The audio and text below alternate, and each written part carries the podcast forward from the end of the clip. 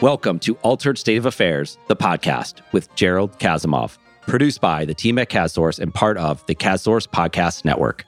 Altered State of Affairs, the novel, also by Jerald Kasimov, is available at your favorite bookstore, including Amazon, Barnes & Noble Online, and most local and indie bookstores.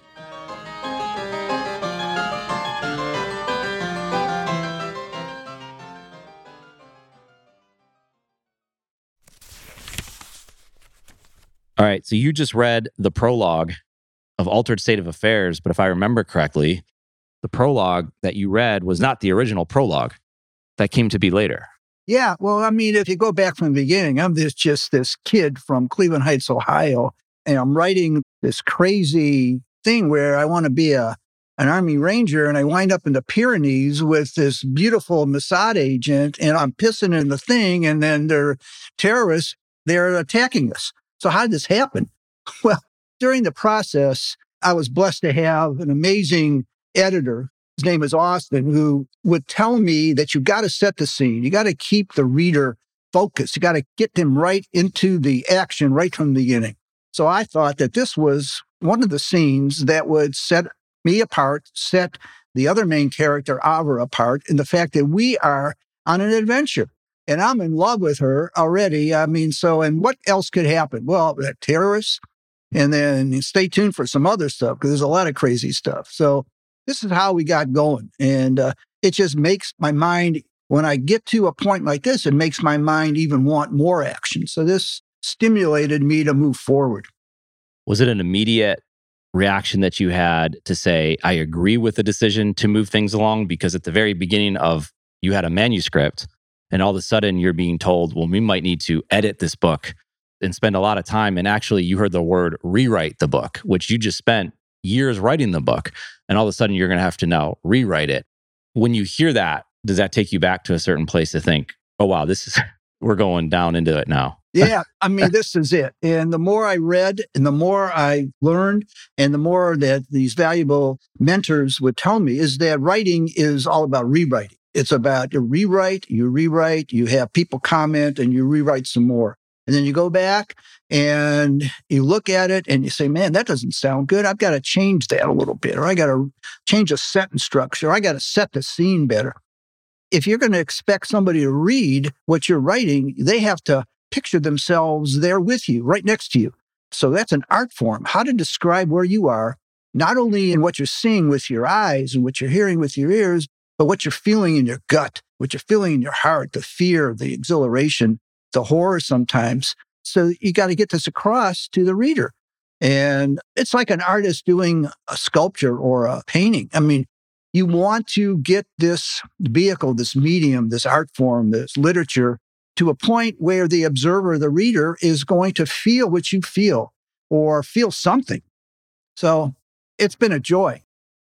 I believe the editor, Austin, you're talking about, gave you examples of books and movies to read. One that comes to mind is Fight Club, which is both a book and a movie, of engaging the viewer, the watcher, or the reader into the story. But I think you spent a lot of time interacting with different mediums like books and movies to understand what it's like to engage the reader early, like punch them in the face a little bit, right? Like grab the reader and right. pull them along. yeah. Oh my God. Yeah. I mean, he said, leave hints, leave a little thing someplace in the grass or behind a tree or put your knife somewhere, you know, that you forgot. All of a sudden, that knife turns out to be an important key or a gun or talk about something that the reader maybe is not focused on, but all of a sudden it comes into play later on.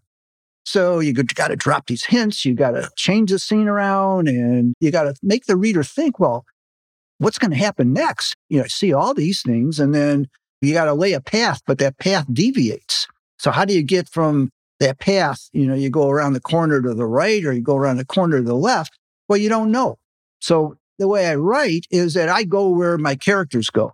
I don't have a predetermined plot or predetermined ending when I write. Some authors do, they have outlines and they know where they're going to go from A to Z. And for me, it's about the adventure, it's about the journey. So, you know, I'm going, I'm all of a sudden in the Pyrenees. What am I doing here? I'm going in a cave. I'm meeting terrorists. I go to a mausoleum and I rescue this crazy doll who becomes a main character in the book. But, you know, when I started writing the book, I really didn't know how she would develop. and she's been quite a spirit for me. I don't know if she's my alter ego or, you know, because this is an altered state. So I don't know. So we're going where they're going. I'm going where Cindy's going. I'm going where Aubrey's going. And I don't know where that's going to wind up. Yeah. We have to find out. Prologue Heroes are ordinary people who make themselves extraordinary. Gerard Way. Dawn is breaking. It's a beautiful morn. The sky, a bright azure, the air crisp, allowing nature's dew to rejuvenate the thirsty foliage and elicit the therapeutic jasmine aroma. How do I know that condensation increases as the dew point decreases? Well, after taking a John Carroll University physics class with Professor Sister Shelley, I became an expert on condensation. But that's a whole other story. Avra and I hike up the mountain to the nearest ledge. It offers a 180 degree vista of the magnificent plain below. The river l'Ariège meandering through the foothills of the Great Pyrenees, proudly reflecting the steadfast rising sun. You can see forever. Off to the side are the remarkable remnants of an ancient cave, fortified over the years with an array of huge multicolored stones and seemingly decorated by our Creator with intermingling verdant grass, moss, and ferns. What a glorious day this will be with the mist climbing from the valley and the sunshine beginning to bathe the lush vegetation with its warmth.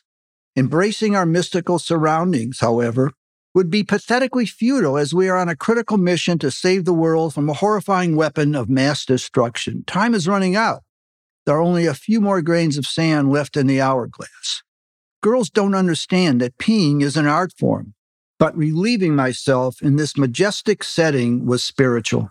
What a perfect place to piss. Trying to rush just makes it more difficult. Hurry the fuck up, Avra orders. Finally, shaking off the last drop, I hear footsteps. I turn to see two frickin' terrorists aiming AK 47s at Avra's head.